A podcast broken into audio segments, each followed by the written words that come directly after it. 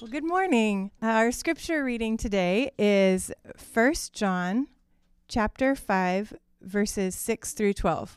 1 John 5 6. This is he who came by water and blood, Jesus Christ. Not by the water only, but by the water and the blood. And the Spirit is the one who testifies, because the Spirit is the truth. For there are three that testify the Spirit, and the water, and the blood. And these three agree. If we receive the testimony of men, the testimony of God is greater. For this is the testimony of God that he has borne concerning his Son. Whoever believes in the Son of God has the testimony in himself. Whoever does not believe God, sorry, I got lost. Whoever does not believe God has made him a liar because he has not believed in the testimony that God has borne concerning his Son. And this is the testimony that God gave us eternal life. And this life is in his Son. Whoever has the Son has life. Whoever does not have the Son of God does not have life. This is the word of the Lord.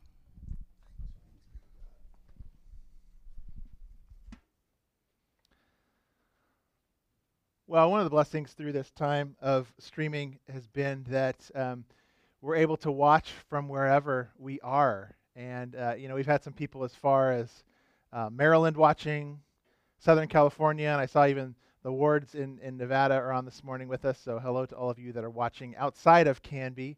Uh, is a blessing that we're able to do that. And we're glad you can join us from hundreds and maybe thousands of miles even uh, away uh, this morning. So, we get back into our First John series today as we are coming into the really the middle of chapter five and wrapping it up next week. Uh, and so I'm really thrilled to do that. It's been a great series and a, a blessing for me. Hope for you as well as we've been looking at this uh, short letter by the Apostle John. You know, I love the representation of Nicodemus in the new TV series on the life of Jesus called uh, The Chosen. If you haven't seen it, I highly recommend uh, downloading the app to watch it or finding it on YouTube. It's the only two places you can find it. I don't recommend uh, shows often to our congregation, but I love Nicodemus in the show for the same reason I love the portrayal of him in John chapter 3 in the Gospel of John. He was a well studied and respected rabbi. He seems to be a sincere seeker, wanting to know the truth. Clearly, he was one, Nicodemus, who had been impacted by Jesus and by seeing some of his signs and miracles. And he was excruciatingly wrestling with Jesus' words on their encounter. Unless one is born again, he cannot see the kingdom of God. How can this be? He asks. What a strange word, Rabbi. How can an old man be born a second time? What a privilege Nicodemus had he was able to go straight to the source to investigate this man, Jesus. We might think that in our day and age or after Jesus' ascension into heaven that it would be harder to believe. Uh, well, you, know, you might say, well, I can't see the miracles. I don't get to see the signs. I can't walk up to Jesus face to face and, and ask him, how can I truly believe that Jesus is the Messiah if I don't have evidence? Well, much like the 20th century famous atheist Bertrand Russell when he asked, uh, If you found yourself standing before God after your death, what would you say? And here's what he answered He said, He would say to God, Sir, why did you not give me better evidence? In our letter of 1 John, the eyewitness apostle who touched and saw Jesus has been writing so that we would understand that life centers on Jesus Christ, that everything points to him. And he's been making his case and giving us the tests by which we can test whether we truly know God. Do we know we know him? Not so that John can win an argument with us or me today with you, but so that we can come into true fellowship with Jesus, a true life on life relationship, and have a joy, a complete joy, John says, in the here and now. Well, John begins to wrap up his letter he returns again to the person and work of Jesus Christ to remind us that everything points to him, and he's the center of everything. You can't afford to get Christ wrong. So, John does give us evidence. John does give us multiple witnesses to give us assurance and make sure we get it right. John makes the case so that if Bertrand Russell were to ask God, Why didn't you give me better evidence? God would answer, You had everything you needed and more. So let's examine the witnesses to Christ that John gives us today to find assurance for our own faith. And, and maybe you're a Nicodemus this morning who needs to be challenged. So grab your outline. The link is in the email we sent out yesterday. It's on Facebook as well, I think, for our notes. And let's work through this passage. Have your text open. And what we say here at Bethany Church is that we believe God still speaks. And when we open God's word, he speaks. So let's open it to 1 John chapter 5 and let's call our first witness to the stand. We're going to call this one the witness of the three that agree. The witness of the three that agree. Do you remember what John asked in verse 5 of chapter 5 as Nick preached last Sunday? Uh, look up at verse 5 if you got your text open. He says, Who is it that overcomes the, wor- uh, the world except the one who believes that Jesus is the Son of God? When I look at the world right now, it, there's a temptation to not feel like I'm overcoming it or that we as Christians are overcoming the world. When I look at the world right now, I see a, a lot of tidal waves that look like they're going to overcome the world a big surge in coronavirus this past week, and talk of fears that the worst is still to come. A tidal wave of, of riots and destruction and tearing down uh, different symbols of American history and a, a division amongst people. Christianity being portrayed in the news as the, uh, the oppressive system of the West. Not to mention an ongoing financial and recession and job crisis going on right now.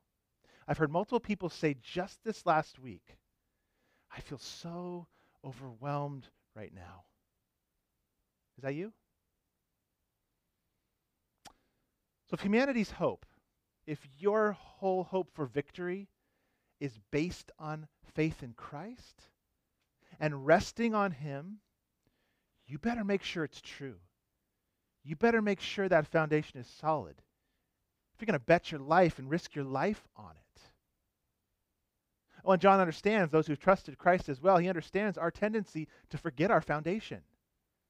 We, we base our foundation, our security, our, our, our, our self worth, our joy, our, our experiences, our emotions on so many other things than Christ so many times.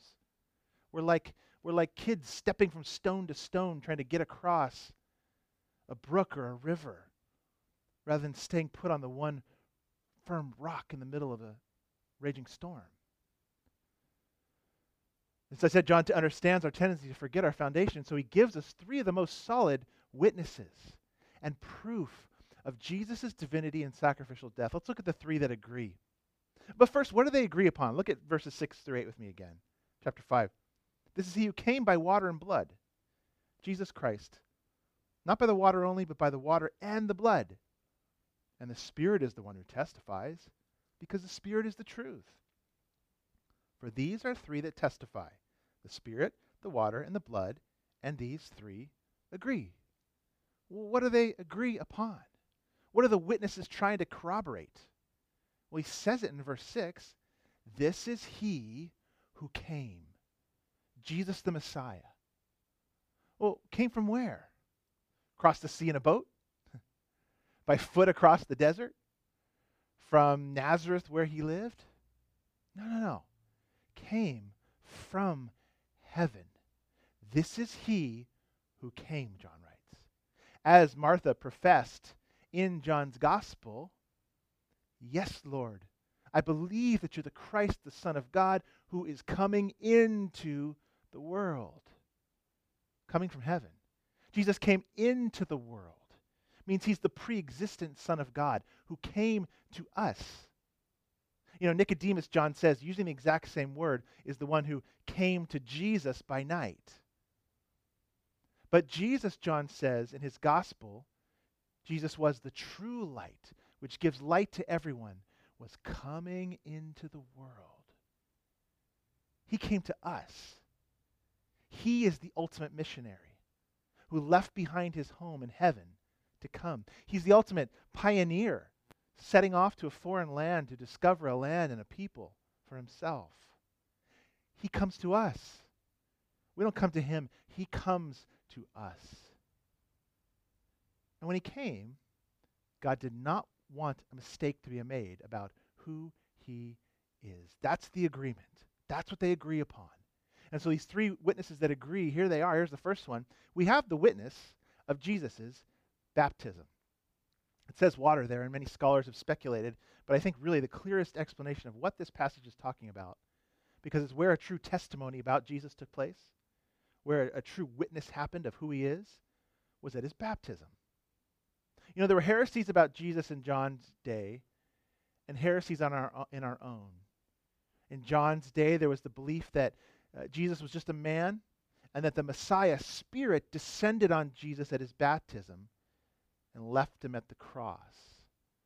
In our day, we've got all kinds of heresies as well. Jesus is your magic genie who came to just really give you what you want.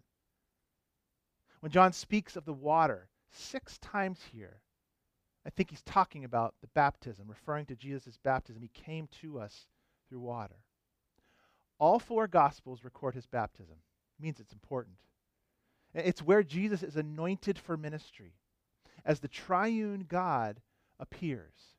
Father, Son, and Spirit like a descending dove. It's where they, in a sense, put their stamp of approval on the work of the Son, vouch for him, set him up to go out now and begin his ministry. Here's the passage from Matthew 3 of the water, the baptism. And when Jesus was baptized, immediately he went up from the water. And behold, the heavens were opened to him. And he saw the Spirit of God descending like a dove and coming to rest on him. Behold, a voice from heaven said, This is my beloved Son, with whom I am well pleased. What we get here in the water is God the Father combining words from Psalm 2 and Isaiah 42 and his words spoken over Jesus. He is a witness.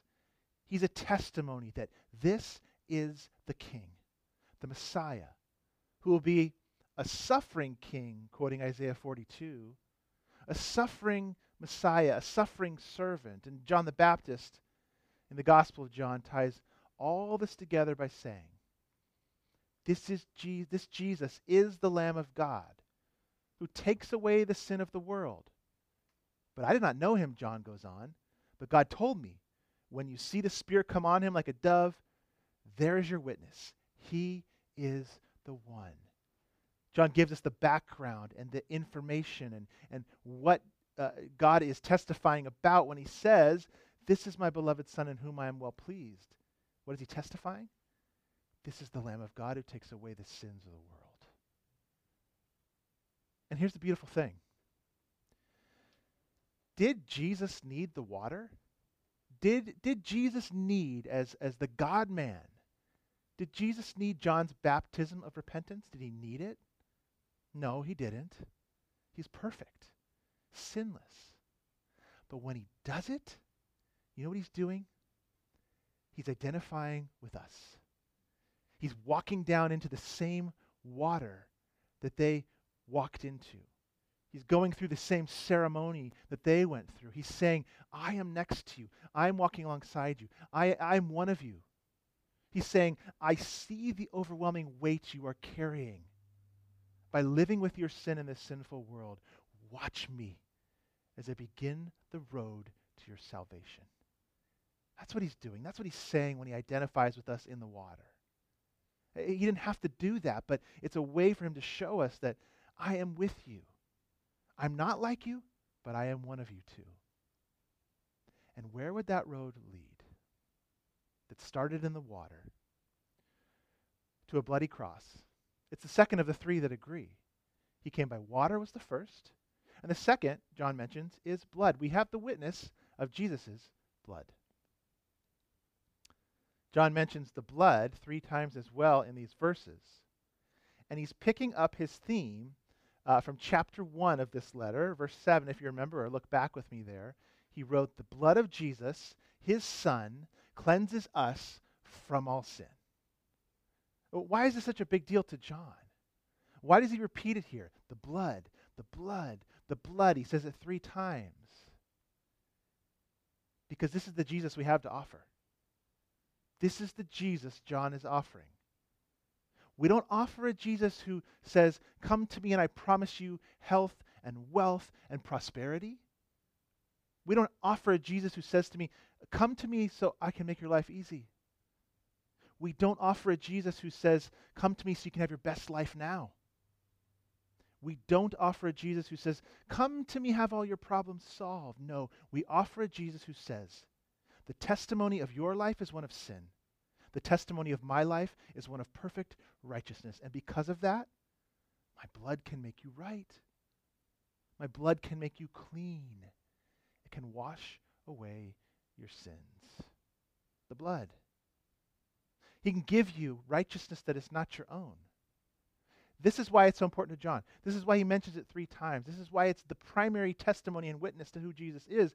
This is the Jesus we have to offer. This Jesus gets so distorted, like we've already said, in so many ways. But his death is what we have to offer. And it was a one of a, a, a voluntary laying down his life. It wasn't this tragic cosmic accident, but it was the foreordained plan of God. It was God's plan A for the world. And as God spoke at his son's baptism, the son spoke at his death bloody death on the cross, it is finished. But you know, God testified at the bloody crucifixion in some ways, even like he did at the baptism in the water. How did God speak? You remember the crucifixion? He spoke with a darkened sky. He testified with a torn veil in the temple.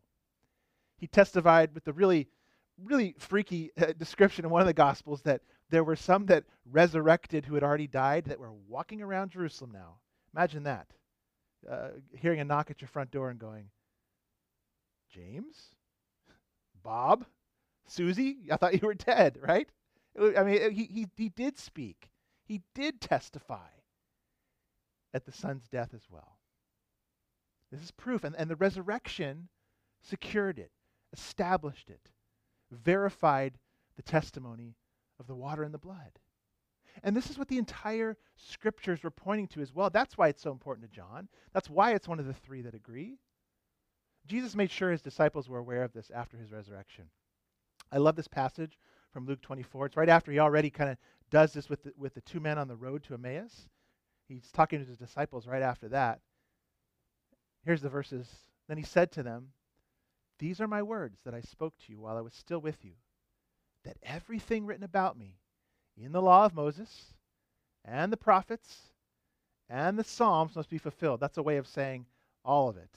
Uh, then he opened their minds to understand the scriptures and said to them, Thus it is written that the Christ should suffer and on the third day rise from the dead, and that repentance for the forgiveness of sins should be proclaimed in his name to all nations, beginning from Jerusalem.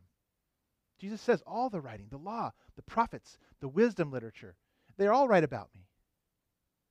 Do you know why we're Christ centered at Bethany Church? Do you know why, when I preach the Old Testament, that I try as best I can to take us to Jesus, like we've been doing in our Genesis series that we're going to get back into in September? Genesis gets us to Jesus because that is what Jesus does. That's why we do it. That's what he did, and Luke uh, 24 describes for us. The story of the Bible is not that Jesus was an add on or, or, or, a secondary thought once they failed in the garden, or that Jesus is your, your magic genie or your cosmic butler or your therapist. No. The story of the Bible from start to finish is that he's the suffering king who stretched out his arms to be pierced for you. That's the story. His blood, water, blood, it, it's the witness that he is the Savior, God's plan for the world. Water, blood. And Paul says in Acts 20 to the pastors of the church in Ephesus, he says, Pay careful attention to yourselves, to all the flock in which the Holy Spirit has made you overseers, to care for the church of God, which he obtained with his own blood. That's why it's important. Paul says to the, the elder, elders in Ephesus, pay attention. Watch over the flock. Why? It's so valuable that Jesus was willing to purchase it with his own blood. So take care of it. Water, blood. But then John calls in the third of the three that agree, kind of brings out the big gun here for the testimony, the third one.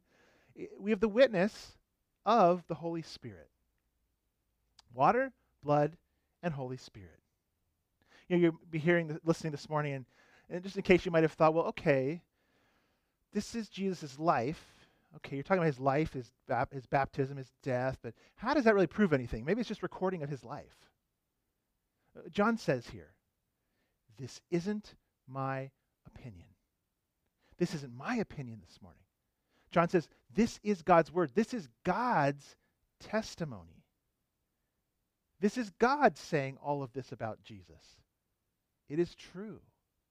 The Holy Spirit as well is mentioned three times here, just like the water and the blood.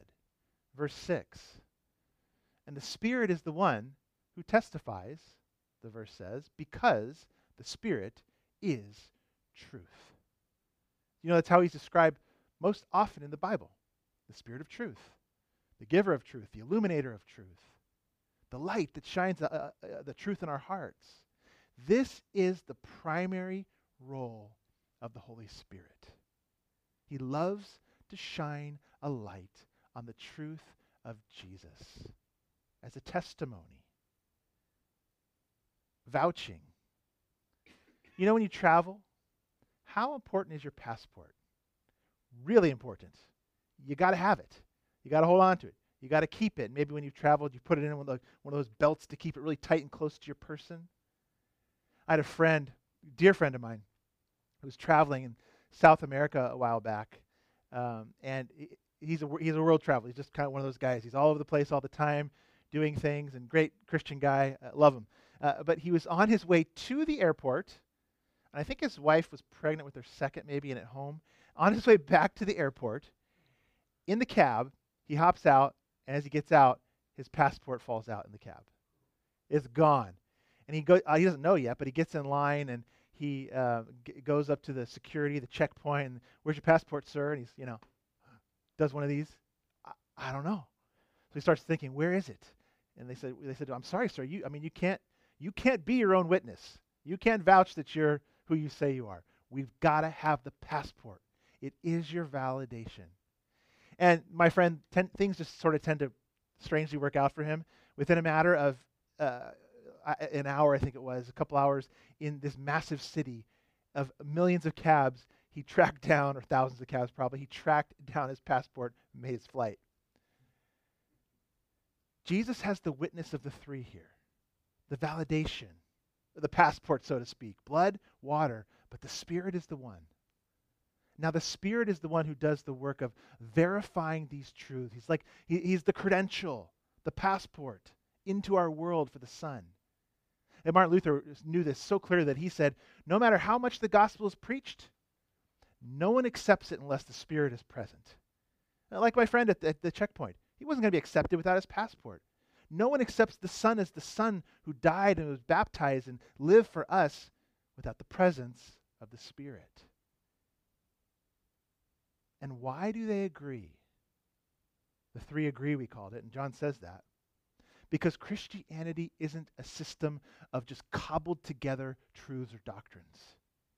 It's a comprehensive worldview, it's a unified whole, much like we are a unified psychosomatic body and soul. The, the, the, the, the body of Christian truth is a comprehensive, unified whole.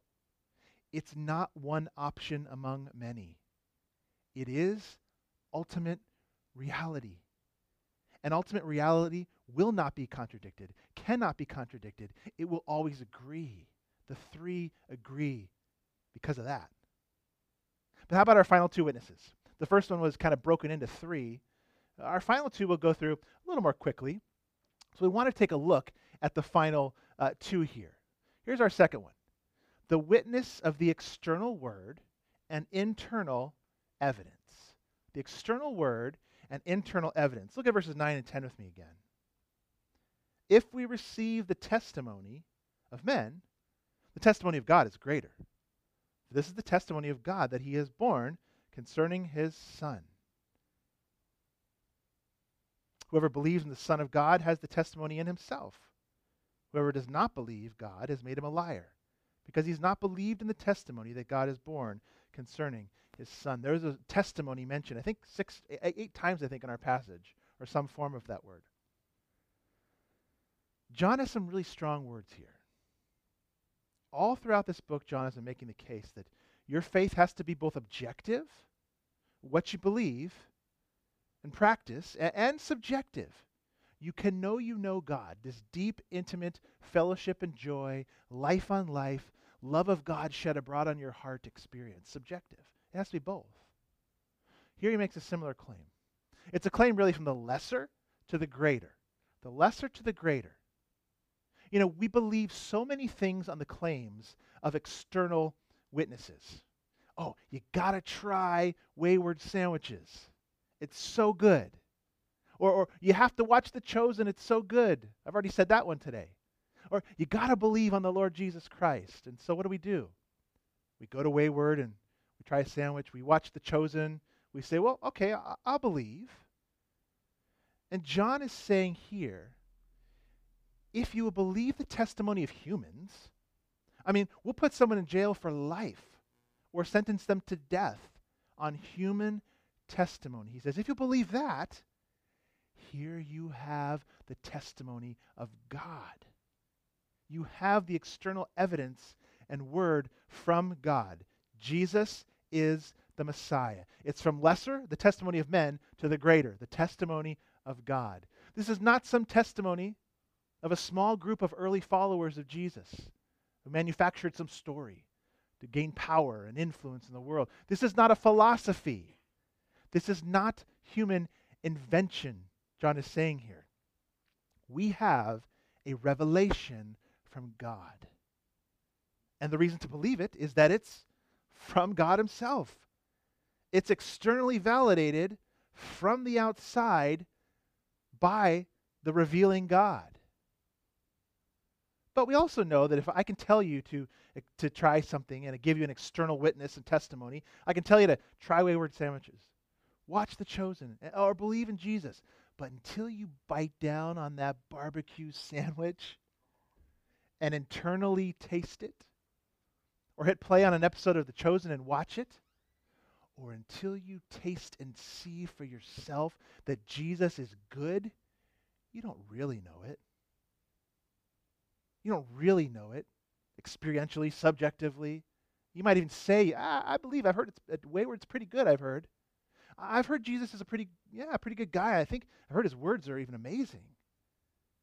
But John says to believe the testimony truly means you will also know that you know. You will be certain it is certain. You'll bet your life on Jesus. It becomes an internal witness, John writes. Or as Paul put in Romans, the Spirit Himself bears witness with our spirit that we are children of God. There is such pastoral comfort in Paul's words here and in John's words in this letter. This is why this is not John just trying to win an argument. This is not me today just trying to uh, come from a position of authority as pastor and, and try to manipulate you into believing. No, there's pastoral comfort here. What he's saying about this internal witness. What he's saying is that while a past conversion experience can be helpful, or a prior experience with God, those can be helpful in your life. What he's saying is what matters most is what you say today about Jesus. Today. Right now. You know, I, I grew up in the church, and some of you do as well. And if you did, it's possible, many that grew up in the church sometimes, they don't even know the date of their conversion. Uh, you know, I, I think it was then. I'm not exactly sure. I just feel like I've believed a long time. What do you say today? That's the question. What do you say right now? You know, like I said, the, the former conversion or the experience is helpful because there is a starting point and a real moment of new birth does happen, but what do you say today is most important? Who are you trusting internally today, right now? What are you resting in believing today? That's for the person coming to Christ maybe right now for the first time or for the lifelong believer. That's what discipleship means. It's ongoing faith and following of this one. It's not just a one time decision. If you can say today, Jesus Christ is the Messiah, and his death and resurrection are for me, there's your assurance. There's your internal proof. That is the testimony in you, the Spirit working in you. It's an ongoing, active faith, which means it also will show up in ongoing, active obedience and growth, which John has clearly said that's one of the, t- the tests. But here's the other thing it also means there's no security in just a one time prayer that was said, a one time profession that was made, an emotional experience unless the person still says, Today, I trust Jesus today. There's no assurance then. A present day testimony, a living life of obedience. That's what John is saying is the eternal witness. There is no insurance, assurance, and in fact, no certainty of salvation unless the testimony continues. That's practical for us. Because that means there's some people in our life that we need to start treating differently and pursuing on a much greater level because a once said testimony is no longer existent. And I know those hard words to hear for a lot of us. But John is telling us today the testimony has to go on. It's internal, which means it's always there. And in fact, like I said, John gives us hard words today. To deny Jesus or even be indifferent or undecided about Jesus is to say, if the testimony is from God, God, you're a liar. It's charging God with perjury.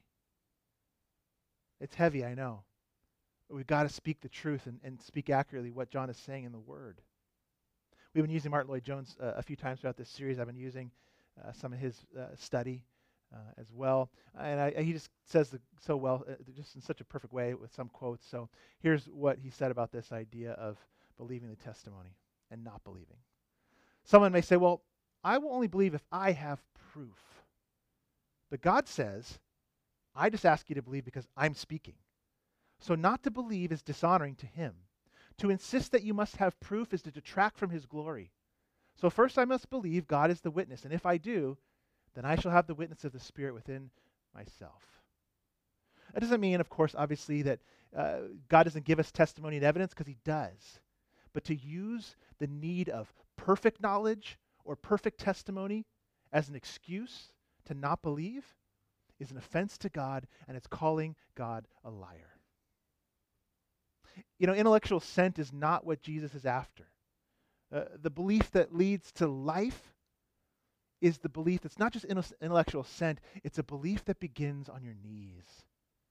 That's what Jesus is after the kind of belief that is an abandonment of yourself. It's the kind of belief that says, when I look at myself, I see a sinner whose only hope is to cling to, run to, jump into the arms of my Savior. That's the kind of belief he's looking for. And when you do that, you not only have the witness of the external and the internal evidence, you have the final witness. So let's call the final witness to the stand. It's the witness of life or death life or death. When we look at the gospel, the gospel, the good news about Jesus Christ, the water, the blood, what we've been talking about, the resurrection included in that, it's not less than the forgiving of sins. Not less than escaping from evil. But I would say those aren't even the primary purpose. It's actually so much more than that. It's not less than those, but it's so much more. The gospel's about life. It's about life. James Boice said it this way, the now deceased uh, uh, pastor. Uh, he said, Eternal life is not merely unending life, therefore, it is the very life of God. What we are promised in Christ is a participation in the life of the one who bears this testimony.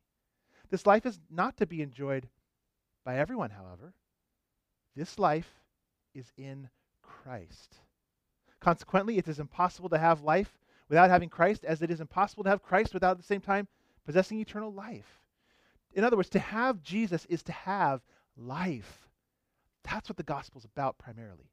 Yes, he has to remove the barrier of sin and wash you clean and make you righteous to give you that, but ultimately it's about life.